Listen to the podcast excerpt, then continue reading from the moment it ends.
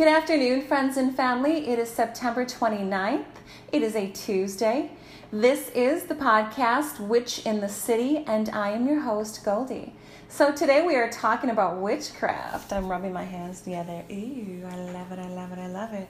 So witchcraft is uh, something that is in my bloodline. I was born, uh, I did not know though, very young, I did not know until very later in life. I was born into a Slavic gypsy witch bloodline. I had learned tarot very young, although I didn't know until I was in my early 40s that I was learning tarot. My aunt um, had come to my house after my grandmother had passed away, and she had, I'm sorry, my grandfather, and she had um, brought an old tarot deck to my house that I had remembered from many years ago. So I, I started learning spell work, spell work and uh, learning tarot very, very young. I want to say around five or six years old. And so this is what's uh, been in my bloodline. So uh, a lot of you have asked me questions about spells. And I've been apprehensive about sharing certain spells that I have in a um, in a book that my uh, great aunt Helena collected, or she had wrote in book, you know, certain spells that she would use. And I have been apprehensive about sharing these spells publicly because I didn't want to disrespect her. I didn't want to dishonor her. But I remember she had passed away when I was in my 30s. And I remember her growing up. You know, I got into a lot of trouble when I was like 14 or 15. And most of my teenage years, I was in a lot of trouble. Think of, picture uh, Gone in 60 Seconds, Angelina Jolie.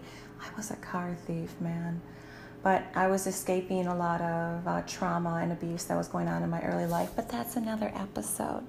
So, in this episode, I decided that I wanted to share some of the spells because I remember my Aunt Elena, she would talk to me and she would say to me that, you know, I would have friends that would want to come and visit me with her.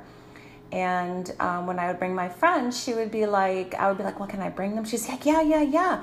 Bring them, you know, teach them what you know, teach them what I've taught you.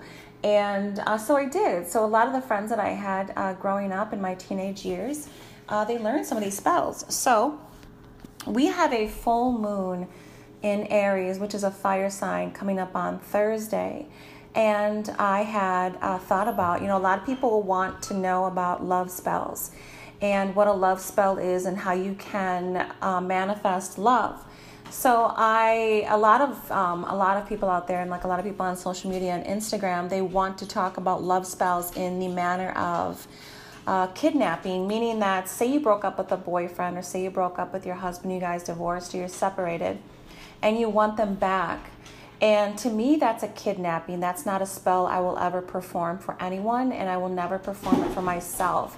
What you're basically doing is you're um, you're getting someone against their will to fall in love with you and even though you feel or fall back in love with you and even if you feel you know you miss them so much and you love them so much and you don't want them to move on without you you have no idea the universal effects that you are um, putting upon yourself. So you are essentially really sort of screwing yourself over.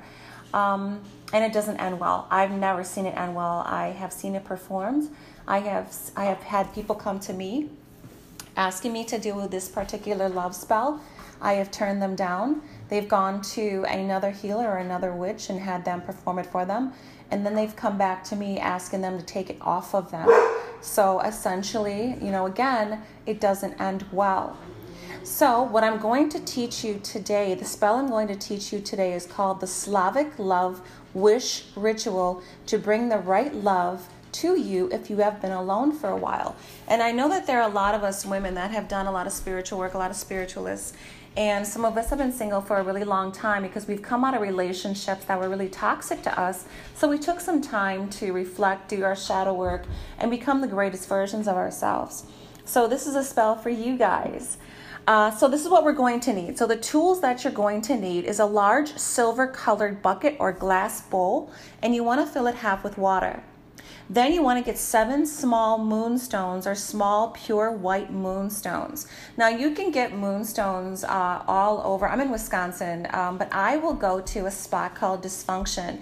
It's on Sunset Drive in Waukesha, and they have a ton of crystal and ton of metaphysical tools there. and that's where I will uh, most most times go for my crystals. So I apologize for that brief intermission. My dogs went absolutely insane. So uh, that was a little intense. All right, so back to this. So I purchased my crystals from Dysfunction in Waukesha on Sunset Drive. Again, this is what we're going to do. This is the spell. You're going to position the bucket or glass bowl to catch the image of the moon or the moonlight within it. So, say you have a glass bowl. I always use a glass bowl. I use my great grandmother, uh, my great grandmother's great grandmother's glass bowl, and I put it outside. That's what I use. That's how I create my moon water. I used to do mason jars, but then when I um, then I decided, you know, I wanted to honor my ancestors and my great grandmother, she has passed away and transitioned, so I use this in honor of her.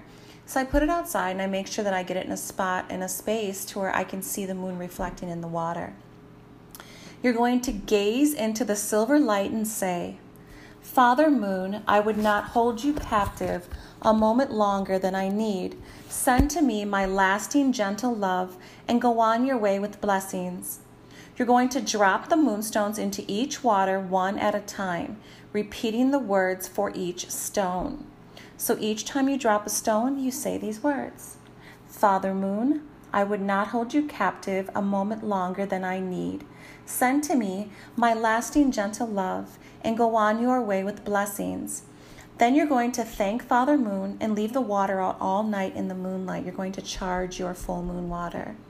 In the morning, you're going to pour the water into a small glass bottle and use it in love baths, spiritual baths. In the shower, I water my flowers with it.